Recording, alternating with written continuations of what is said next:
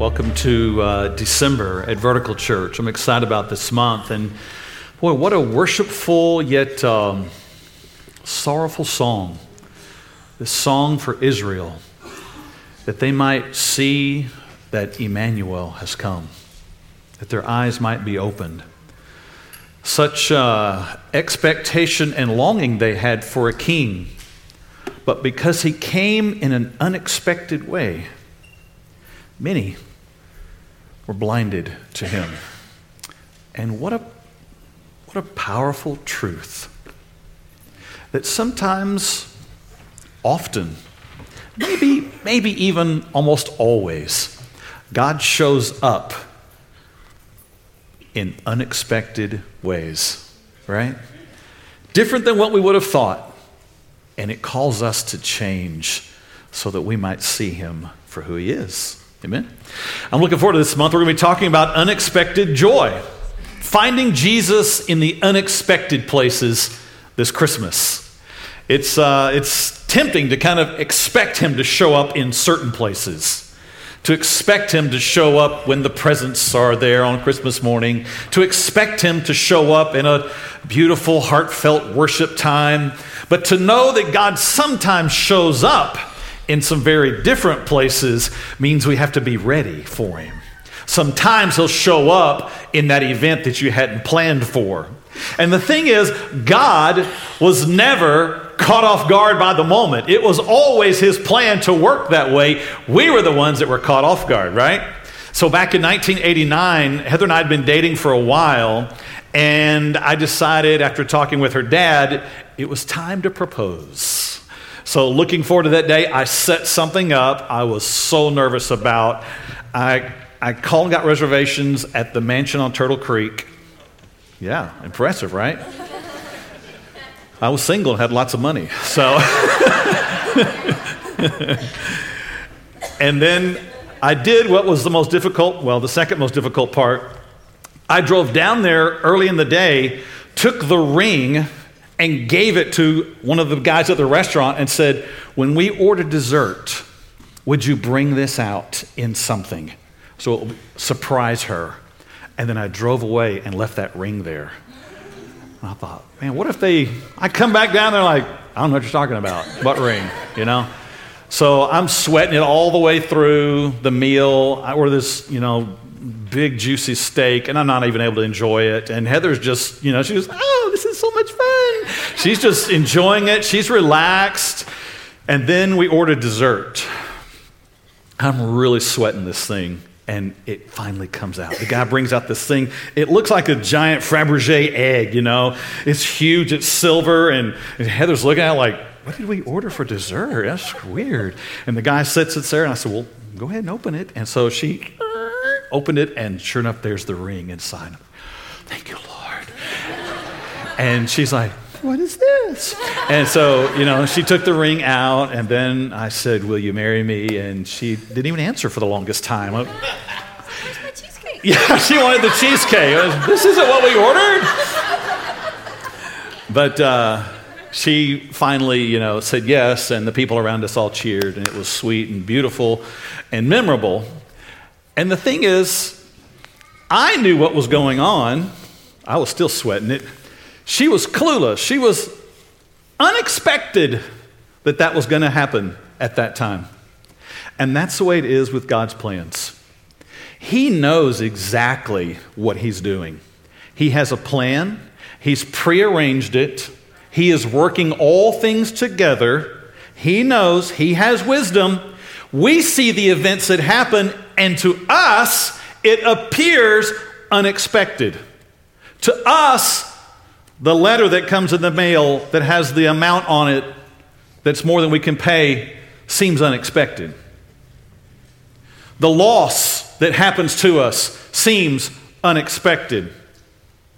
The sad moment seems unexpected. The confusing time seems unexpected. The doctor's diagnosis seems unexpected to us, but God has a purpose and a plan, and He's working all things together. Amen?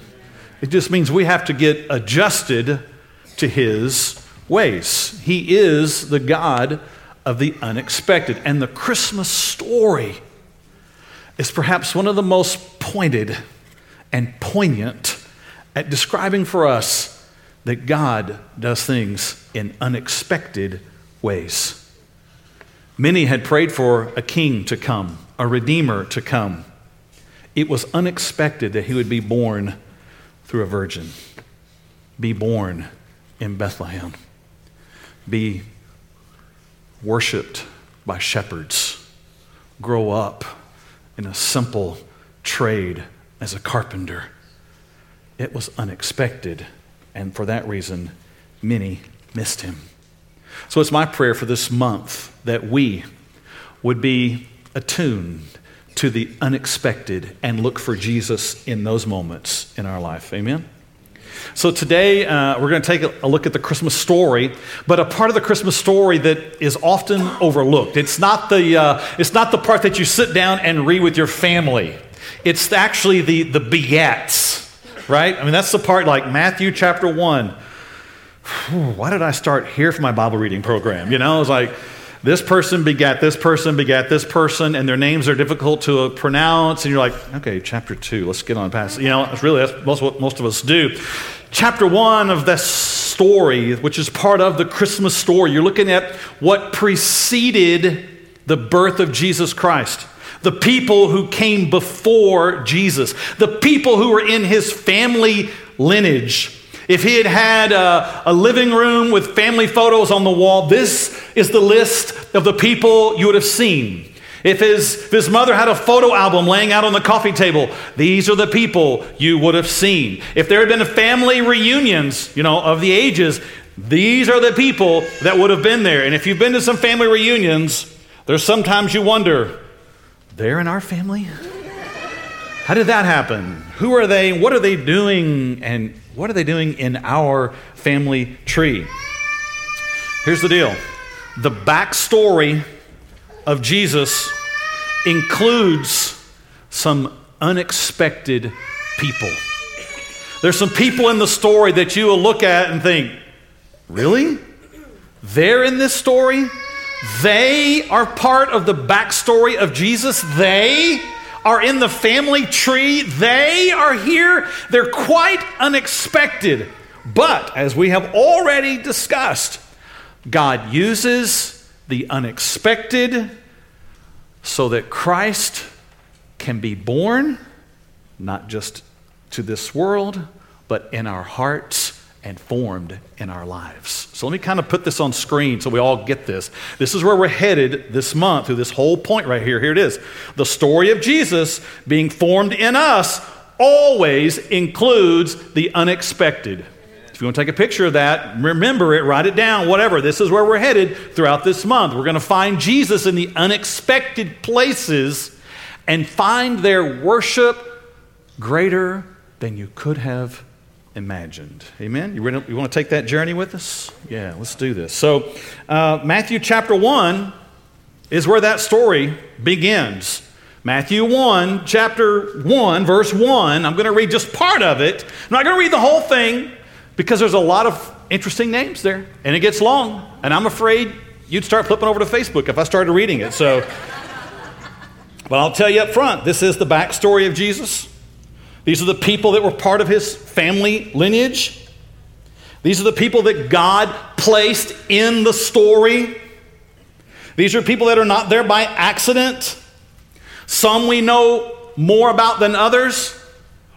Some we would be more proud of than others, but they are all part of the story. So just listen. I'm going to read a few of the verses here.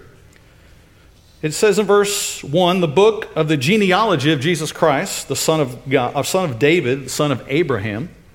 Abraham begot Isaac. Isaac begot Jacob. Riveting so far, right? Jacob begot Judah and his brothers. If you knew the whole story, it would be very riveting. Judah begot Perez, Zerah by Tamar, Perez begot Hezron, Hezron begot Ram, Ram begot Amminadab, Amminadab begot Nahshon, and Nahshon begot Salmon. Right? Amen? Yeah, yeah. Just Salmon begot Boaz by Rahab. If you've been around the Bible much, You may be a little startled right now to hear that in the backstory of Jesus is the woman named Rahab. Because if you've been around the Bible, you know that if someone mentions Rahab, it's usually followed with Rahab the harlot. You know, see? See what I'm saying? Rahab the harlot. And I'm going to do my best this morning to remember that there are all ages in this room today. But I want to speak plainly about what's happening here. If you don't see the fullness of who's in this story and what God has done, you'll miss the really tr- the real big truth here. So Rahab is a harlot. She is a woman who gives herself away for pay. This is what she's known for. Rahab the harlot. She's known by people who've read the scriptures as that. She was known in her day as that. This is what her house was about. What's interesting is, we're not going to go into all the details of, of these others that are in the list of the genealogy of Jesus, but if you read on a little further, you'd find that Bathsheba is also in the list. Although she's not mentioned as Bathsheba, she's mentioned as the wife of Uriah. Another woman named Tamar is in the list a woman who disguised herself as a woman of the night before her father in law so that she might have a child. Yes, these are in the family lineage, the backstory of Jesus. You might think, really? You would think in the backstory of Jesus are faithful people, diligent people. Their whole life had been pristine, never a problem, straight A's in school, you know, excelled after that and became greater. And with each generation, were greater and greater people doing greater and greater things. But that's not the case. You find people in this story that are unexpected. You find people making up the backstory of Jesus that you might not think you'd find there. You find people leading up to the birth of Jesus unexpected in the story. Rahab lived in a pagan and ungodly city. The city was Jericho. Rahab lived in the city that was a stronghold that God's people would have to remove before they could enter the promised land. Rahab lived a life of ungodliness. That's all she had known. Rahab lived a life that caused the destruction of men. Rahab lived a life that caused the destruction of marriages. Rahab lived a life that led men into greater wickedness. Rahab lived in a city that was under the condemnation of God. And yet here she is in the backstory of Jesus. You see, in each one of our lives, there are elements, there are parts, there are times, there are places that today we do our best to try to keep others from seeing, right? Someone asks you about your past and you tell them all the glossy great points and you leave out all the gory point, points, right? You know, you don't tell those parts until you get to know this person maybe a little bit better and then you still don't tell them all of those parts. But there are parts in all of our lives that would appear unexpected, like, well, I don't know. I'm not sure what this piece is doing. I just kind of segment it and don't think about it. I just kind of remove it and leave that out. I kind of don't talk about that. I don't mention that. I don't think about that. I leave that out of the picture because that part doesn't seem to fit the whole story. I can't make it mesh with God's work in my life today. Well, we are going to see that God uses even those moments, and especially those moments for doing His greatest work in our life today. They're not meant for us to keep locked away. They're not meant for us to keep secured. They're not meant for us to keep away from Him. They are meant for us to open wide the doors of and allow Jesus to come in to those areas. Amen? Amen. All right. We're all on the same page here. Let's kind of move forward. Our passage today is Joshua chapter 2. So if you're turning in your Bibles, that's where you want to go. Old Testament, early Old Testament, Joshua chapter 2. Follow me along there in an app. You can follow me on screen. You're free to take pictures of the screen, notes along the way. Joshua chapter 2, let me give you a little bit of a background to this passage, and we're going to jump into it. It's the story of Rahab, it's where we meet her. Okay? So the children of Israel have come out of Egypt. They've been given God's law, God's commandments, the tabernacle, as we talked about recently. and Moses has been their leader. But Moses has aged, and Moses has just died. Joshua is the new leader who will take them into the promised land. All that God had promised them, they were about to march into it. And they have to go past Jericho. You know, you got to go past the strongholds in your life if you want to really enter into the promised land, right? You've got to defeat those things. You've got to remove them. You've got to have them defeated. And that's what's happening here. They're about to go in to Jericho. and the children of Israel are pretty wise because they send some spies ahead to check it out. Here we go. Joshua chapter 2, verse 1. Now, jo- now Joshua, the son of Nun, sent out two men from Acacia Grove to spy secretly, saying, Go view the land, especially Jericho, this walled off city. So they went and came to the house of a harlot named Rahab and lodged there. Now, right away, you think, okay, you're two men, two men of God, from the people of God. You're on mission for God, and you go into the city, and you're to stay where? You go knock on whose door? Of all the places, that's where you go? It doesn't tell us how they got to that spot. It just says this is where they went. I've tried to think in my mind, what would lead two guys to think, where can we go and stay? Hey, there's a harlot. Let's go to her house. I thought, you know, maybe these guys were kind of smart, actually. Who else's house are you going to go to as two men, strangers in town, knock on the door and say, Can we come in? And she say, Sure. Who else are you going to go to? And that's going to happen. And her not tell anybody. Mm. Let's continue on. Verse 2. And it was told the king of Jericho, saying, Behold, men have come here tonight from the children of Israel to search out the country. You see, there's a pretty good network there. You couldn't come into the city without being seen and known, and they have been seen. And they've been seen going into the harlot's house. Verse 3. So the king of Jericho sent to Rahab, saying, Hey, bring out the men who have come to you, who have entered your house, for they have come to search out all the country. Verse 4 Then the women, then the woman took the two men and hid them. Hmm. I wonder where Rahab got the idea to hide the men who had come to her. You think she'd done that before? Hello? right? This is what people like Rahab do. She was accustomed to hiding men. She took the two men and hid them, so she said, Yes, the men came to me, but I did not know where they were from. Verse 5 And it happened as the gate was being shut, when it was dark, that the men went out. Now, all of a sudden, Rahab has gone off on another, another storyline here, all of a sudden, because she's hidden these two men. They've come into her house, and she has hidden them.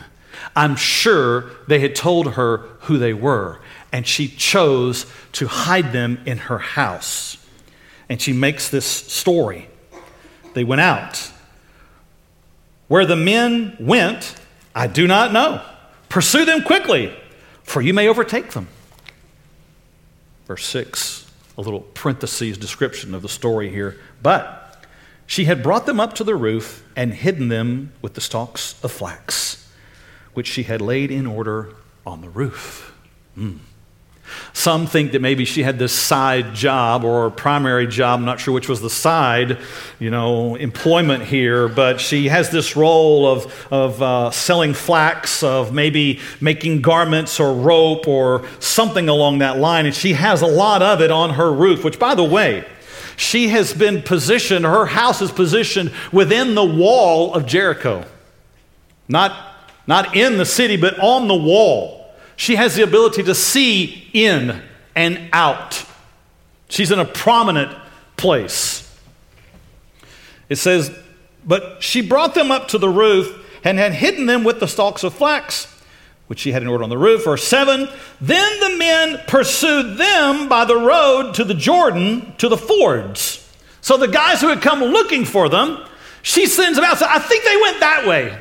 Yeah, that, that way. That's where they went. And these guys say, okay, here we go, let's go. What's interesting to me in this verse, it says that so they so they pursued them by the road to Jordan, the river, to the fords. This is not where the Mustangs were parked or the F 150s. Fords is different here. Man, are y'all with me? Is that, that's funny, right? Thank you for all that fake laughter. No, it, to the Fords, you know, it, this wasn't Mustangs and F 150s. This was an area where they could cross over the river, by the river. So they pursue them, they leave her and these men there, the spies. And as soon as those who pursued them had gone out, they shut the gate. So they're gone. The guys who are looking for them are gone. They are all of a sudden in a safe spot. Verse 8 and 9.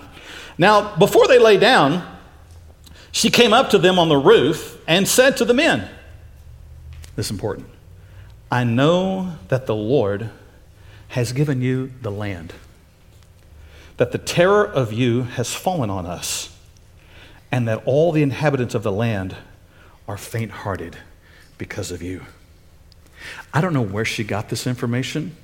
I don't know who told it to her, but it was made alive in her by the Holy Spirit. God was speaking to her. And she reveals that, hey, I know what's coming. We've heard stories. And if you backtrack history here a little bit, you're talking about decades ago stories. And she says, I know that the Lord has given you the land. She was confessing that God was the one who was Lord over all. Verse 10 For we have heard how the Lord dried up the water of the Red Sea for you when you came out of Egypt, and what you did to the kings of the Amorites, who were on the other side of the Jordan, Sihon, Og, whom you utterly destroyed. Verse 11 And as soon as we heard these things, our hearts melted. Neither did there remain any more courage in anyone because of you. For the Lord your God, He is God in heaven above and on the earth beneath. In this moment, she was acknowledging to these men who were men of God I know that the Lord is God. I know that He has given you this city. We are terrified and she was really kind of spilling her heart before these two men. Boy, that takes some courage.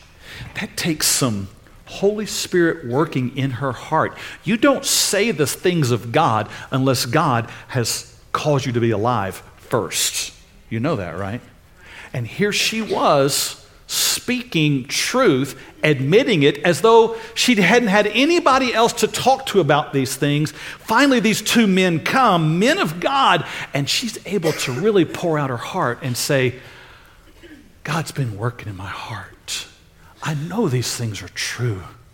I believe that your God is God in heaven and here on earth. Verse 12 Now, therefore, I beg you Swear to me by the Lord, since I have shown you kindness, that you also will show kindness to my father's house, and give me a true token, and spare my father and mother, my brothers and sisters, and all that they have, and deliver our lives from death.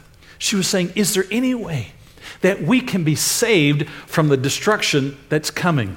We know that God is going to bring judgment because of sin and that this land belongs to Him. We know that's coming. Is there a way we can be saved? How can I be saved?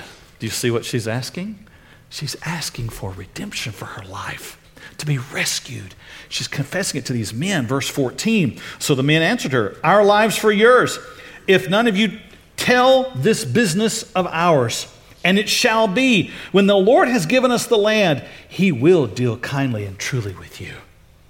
Verse 15 Then she let them down by a rope through the window, for her house was on the city wall. She dwelt on the wall. And she said to them, Get to the mountain, lest the pursuers meet you.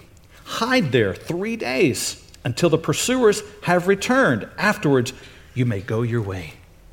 So the men said to her, We will be blameless of this oath of yours, which you have made us swear, unless, when we come into the land, you bind this line of scarlet cord in the window through which you let us down. The guy said, Look, we'll go. We will rescue you when we come back to take this city. Here's the deal this cord that you let us down with, the scarlet rope that you have put out for us, you have to leave this hanging in the window. That way we will know yours is the house to keep safe. You will be rescued because of the scarlet red cord in your window. What a beautiful pre picture of the salvation of Jesus if you'll confess Him, believe Him, and let your life illustrate, demonstrate the scarlet cord of blood and rescue. When He returns, you will be rescued with Him. Amen? Amen. Beautiful pre picture here. We'll talk more about that in just a moment.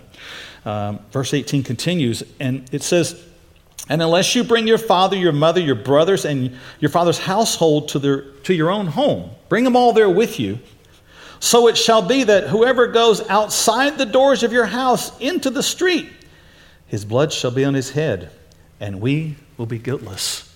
Make sure you bring them all in your house.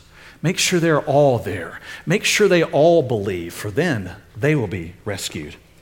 In verse 20, it says, And if you tell this business of ours, then we will be free from your oath which you made us swear. Verse 21 ends our passage. It says this Then she said, According to your words, so be it. And she sent them away, and they departed, and she bound the scarlet cord in the window. Hmm. An unexpected person in the story of Jesus. An unexpected person in the backstory of how Jesus would come to this earth, of how Jesus would be born. A story you might not find in our children's ministry with the flannel graph, right? It's just awkward. You still, it's not part of it. A story that you won't find in some children's Christmas video. It's just awkward. A story that doesn't play out so well on your beautiful mantle ceramic manger scene. Right? It's just awkward. But it is a part of the story of Jesus' birth into this world to be our Savior. And so every one of us have parts of our story that have been part of what God used to bring you to the place where Christ would be born in you. It's part of your story. You might think, oh, I can't really tell this part of the story. And maybe in certain settings, you shouldn't. Maybe you shouldn't put that on a flannel graph or on the fireplace. But hear me your story, every part of your story, especially the ones you don't like to broadcast, are the ones where God will bring about unexpected worship in your life because that unexpected story is part of your story, part of God's story. And you can't leave it out, just as God didn't leave out Rahab. did not leave out Bathsheba, did not leave out Tamar. He left them all in so that everyone knew this is part of the story of Jesus' birth. So today, in making some application, I want us to think about what do we do then with those parts of our story that are less than warm and fuzzy, less than beautiful. What do we do with those parts of the story? Let's make some application about how to find Jesus in your unexpected. We all have it today. Let me just ask you this. You don't have to say what it is, but just so that we're all together here this morning, could you at least raise your hand and say, Yes, I have some parts in my backstory that are not all that pretty and a little bit unexpected if you heard it. Anybody? Anybody? Okay, please look around. That's everybody in the room, right? Okay. So we're all on the same page. You're not weird because you got that part of your story. That person sitting next to you, they've got the same thing. The story's a little different, but they got it. So, what do you do with those parts of your story? Here's the first thing we learn from our story today. Welcome the grace and truth of God into your unexpected place. You know, here was uh, Rahab living her life. I don't know how she got to this point in her life, but this is what she was doing. And when these two men came in, she knew what they were there for. She knew why they had come. She knew because they told her, but she knew because God had revealed it to her also. And here's the thing she did not send them out when they came in. She didn't say, Oh, oh you men are from men of, men of God? Uh, get out of here. Get, get, get. You don't belong in this place. She didn't do that. She welcomed them in. She welcomed them into the very place of her sin. She welcomed them into that place where she had known wickedness, where she had known shame. She brought them into that place. She welcomed them into that place to meet with her. I know it's often those places in our life we like to close off. It's kind of like that part of our house that we, we close the door to when guests come over. Like, yeah, don't go down that hallway. Yeah, no, don't go in that room. That's, uh, no, uh, no, I got stuff in there. Yeah, yeah, it's messy. You don't want to go in there. Really, there's stuff in there that we would be maybe ashamed of if they saw it. Maybe there's a hallway. Maybe there's a room. Maybe there's a closet. And we think, ah. Sometimes life plays out like that. Parts of our life we think, ah, just don't want, uh, I don't want to talk about God in that place at the same time. I kind of leave that spot out. I kind of remove it from the story. I don't deal with God and that part of the story. If that's your story, if you're leaving it out, then you're missing out on what His story can be in your story. You're missing out on what He can do in that place. You're missing out on all that He has for you because it's only when you welcome grace and truth into the unexpected place that you find real life. It makes me sad sometimes when people they'll come to church, they'll hear messages, but there's this disconnect between what happens here and what happens there. It's almost like this is a, a religious thing that you do that's unrelated to what you do out there. This is not the gospel if you do that. Our goal here at Vertical Church is to lift him up here and to live him out there.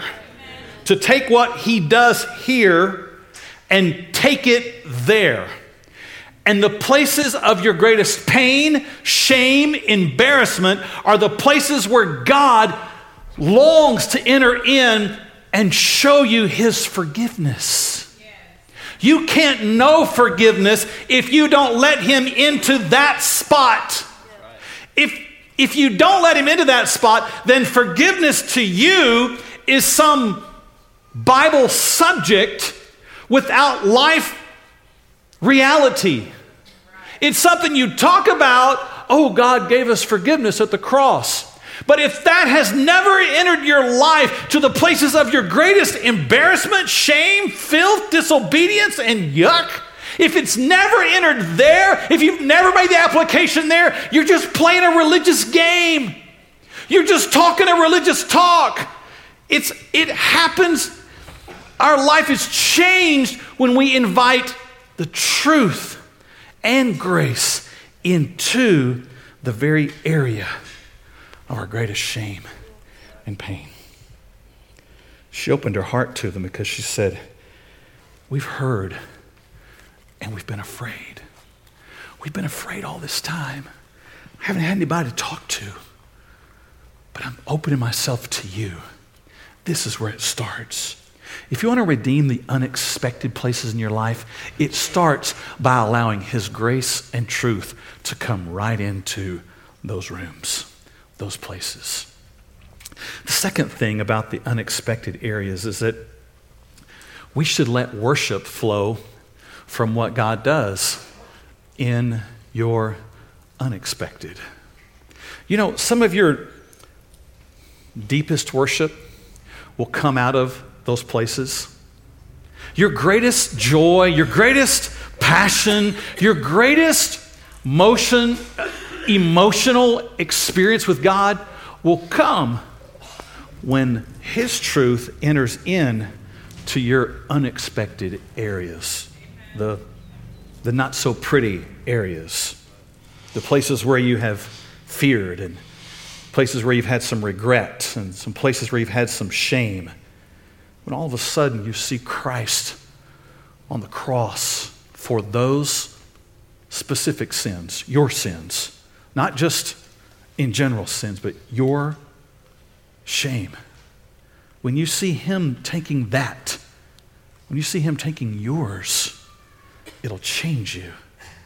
When you get forgiveness and mercy in that place.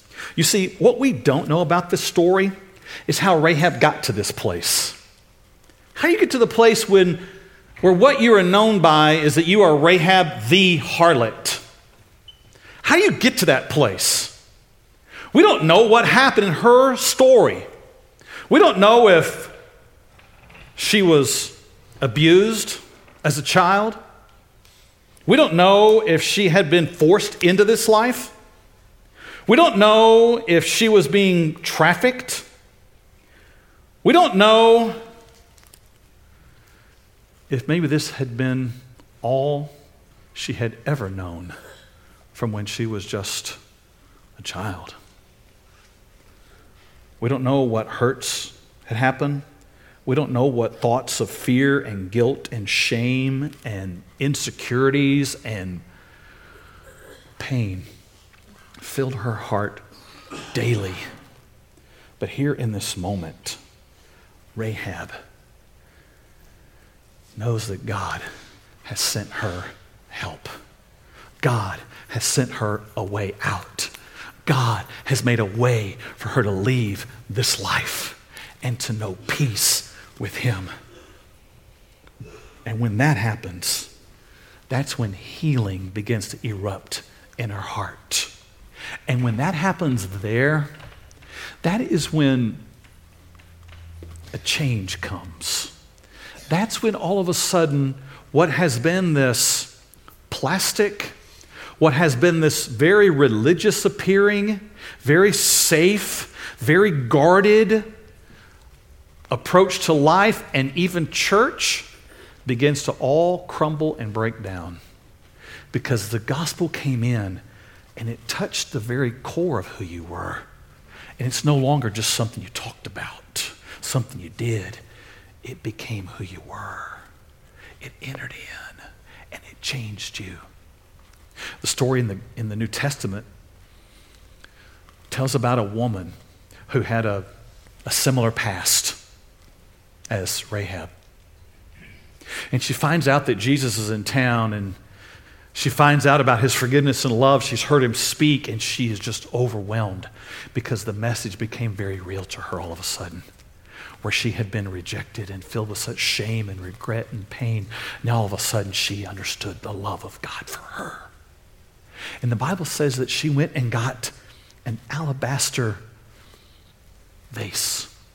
And it was filled with very expensive oil, perfume. And she went to where Jesus was and she found him and she got down on her hands and knees and she began to pour it out on his feet. And she began to weep and she began to wipe his feet with her hair in this very emotional, moving time of worship. There are some other men in the room, and they are so filled with their arrogance. They're so filled with their religious perspective. They're so filled with their inability to let Christ into their life that they sit there and say, Why are you letting her do that? What an extravagant waste. Do you not know who she is? And here she is, filled with extravagant, broken, I don't care what you think of me, worship. Because she has been loved in the most deepest parts of her life. She believed it was for her. And there are countless people today who sit in churches like ours who are playing plastic religious games they're just going through the motions. They're not paying attention to the message. And all of a sudden, God breaks through in their life one day and they realize the message is not just something in the Bible, it's something for their life. And He penetrates their heart, enters into their great place of pain and regret and shame. And all of a sudden, they come alive all of a sudden singing means something different than it did before. All of a sudden opening the scriptures means something different than it did before. All of a sudden being with other believers means something different than it did before because they let worship flow from the very place that they were faced with their own sin, but faced with His own forgiveness for them. When you let Him into that place, that unexpected part of your life, then worship just erupts from that place. And it should. If you ever get to that spot in your life where you think, well, I'm just feeling kind of, uh, I don't know, I'm just feeling kind of blase about the whole church thing. I just can't really get into worship. I'm having a hard time. I just, everything just seems kind of, hmm. If that's where you are, it's time to revisit that unexpected place in your life. It's time to remember where you came from. It's time to remember what He did. It's time to take on the reality of what Christ did for you when you had absolutely no hope in your life and let worship come out of that spot right there. Those who've been forgiven much, they love much. Mm, this is real, real, where real worship comes from. The next thing you have to do with those unexpected areas is you have to let faith well up from what God has done in your unexpected. When all of a sudden He does that thing in you, when you allow Him in, you bring Him into your house, your heart, and He heals you there, and love is flowing from that moment, and you're filled with worship all of a sudden because of what He's done there, let faith well up in that moment too. You see, Rahab did something because of what had been done for her. Rahab said, I can't just let this sit in me. I've got to do something. And that's what happens when the Spirit of God comes in and begins to change your life. You got to do something, right? You, you act on it. You put it into practice. You, you make it a reality by what you do next. And the Bible's clear. She did something based on what she believed. She hid the men, the Bible's clear. She also provided a way of escape for them, and she put the cord in the window. She made some decisions. She took some public outward action based on what God had done. Her faith welled up from the place that God had worked in her. Now, when you get to the New Testament, it mentions Rahab. I just want to read a couple of verses here of where you find Rahab. Make a note of this.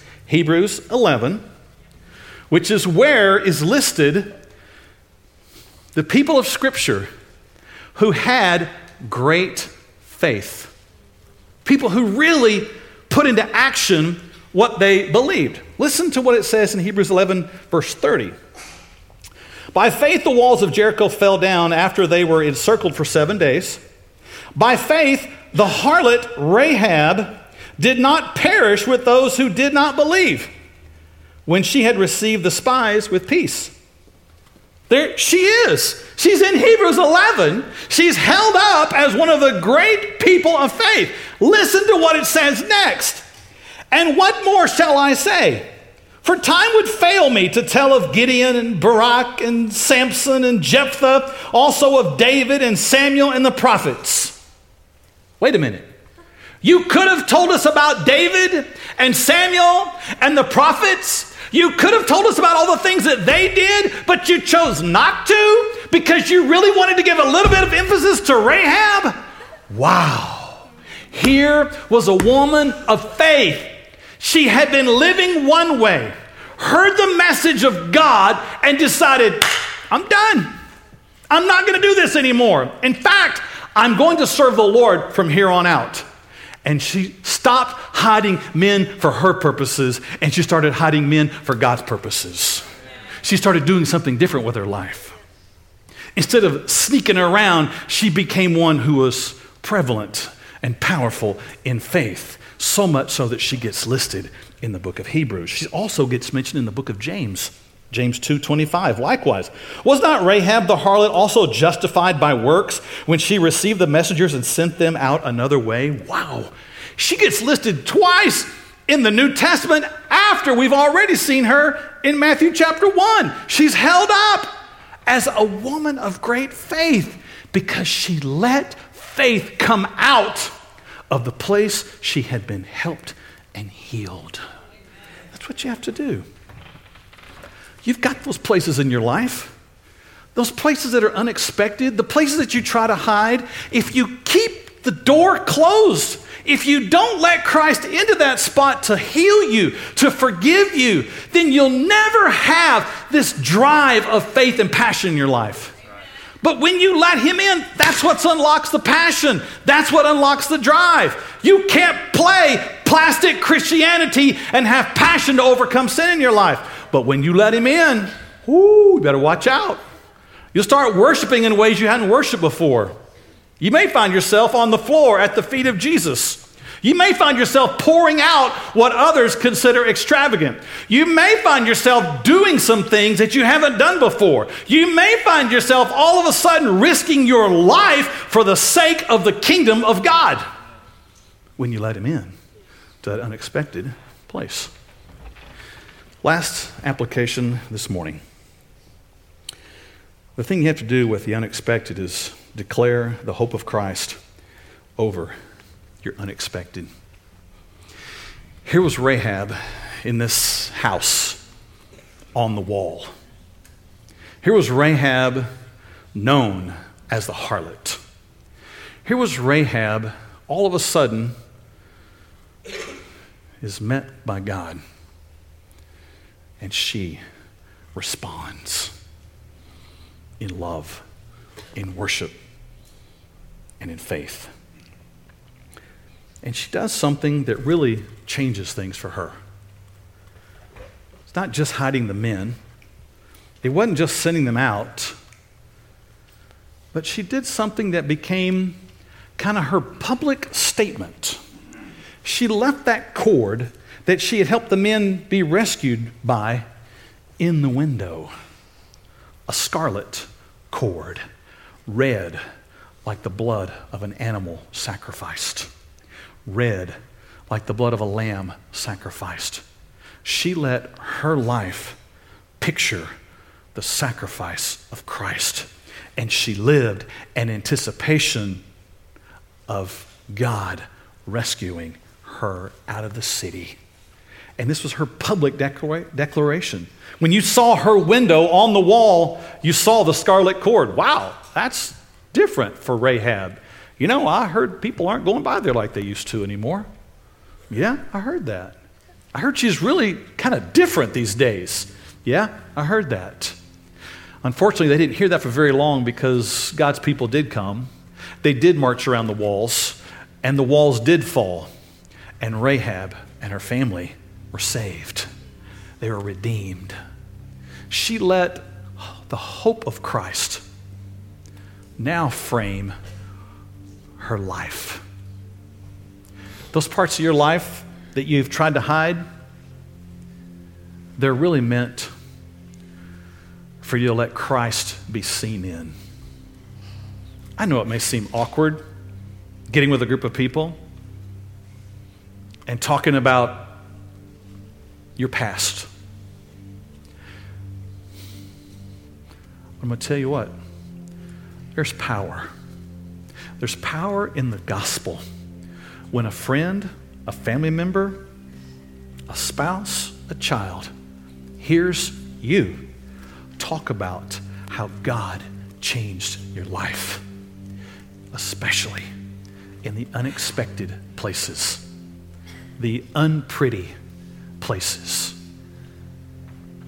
I love the fact that um, in the Old Testament, we knew Rahab one way. But in the New Testament, we know Rahab a different way. In the Old Testament, she was the harlot. In the New Testament, she's a hero. In the Old Testament, she lived in sin. The New Testament tells us she lived in sacrifice. I was listening to uh, Steven Furtick talk about Rahab. And he tells this great story. He kind of paints it up in the way Steven Furtick does. He talks about one day being in heaven and the different people that, you know, would all be curious to go see. You know, oh, man, I want to go see, after I've seen Jesus, I want to make sure I go see the Apostle Paul. I want to make sure I go see uh, Peter. I want to make sure I go see John. You know, and you want to go see all these kind of notable characters. But he tells it like, you know, there's probably some other characters that you could go see that uh, are probably not getting as much attention, you know? Bartholomew, who's in line to go see him, you know? Or, or, or, Rahab, who's in line really to go see her? You could probably go see her. And the way Furtick tells it, he says, you know, he's I can imagine you go over to the Apostle Peter and he's got his, uh, his iPad out and you say, hey, um, is there a chance I could see uh, Rahab the harlot? He says, okay, just a second, let me look. Hmm. Rahab, uh, let's see, well, uh, who, who? Rahab the harlot? Uh, you know what? I, there is no Rahab the harlot here. He's now, there's a Rahab here, but there's no Rahab the harlot here. You see, when you let God into the unexpected places in your life and you let Him redeem those areas and you begin to be changed by it, you no longer wear the badge of what you used to wear.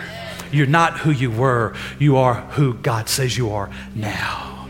And that becomes a place you celebrate. I was a guy in my dark places that was depressed, fearful, panic disorders, confused, couldn't figure out life. When I tried, I became this real legalistic, rule oriented religious guy that really nobody liked, and I didn't either. Until one day, I heard the message of grace. That God wasn't measuring me based on what I had done in my good attempts to try to be good enough. His worth in me was found in what Christ did for me. When that happened, it changed me. it changed my worship.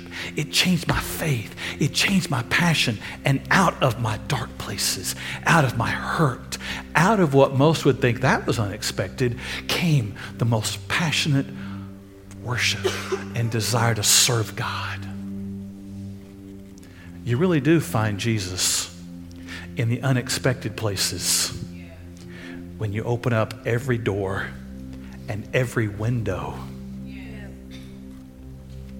and hang out a scarlet cord. Mm. Amen?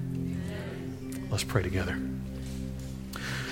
Father, today we are all very well aware of areas in our life that are not pretty, that are dark, that we don't talk about.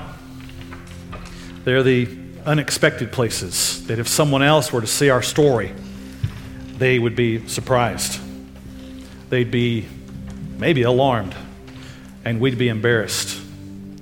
Father, I know it's in those very areas, it's for those very areas that you sent your Son so that we might know forgiveness and love and grace and mercy. And I pray this morning that our hearts would be open to allow you to enter into those places, to love us there. And that we wouldn't let shame cause us to be silent. Instead, we'd let your sacrifice cause us to celebrate. That we wouldn't let fear dominate our life. We wouldn't let the fear of other people control us. We would be more overwhelmed at what you've done for us. And that in those places where you have worked the deepest, in the most unexpected places, that the most unexpected worship would break forth from us this morning. May we be a people who are changed and experience true, unexpected joy because of what you have done for us in the cross. This morning, we come to say, We love you. Thank you. Thank you for redemption. Thank you for saving our life. Thank you for freeing us from coming judgment. And thank you for making us new out of that place we sing today, we worship today, and pray in Christ's name. Amen.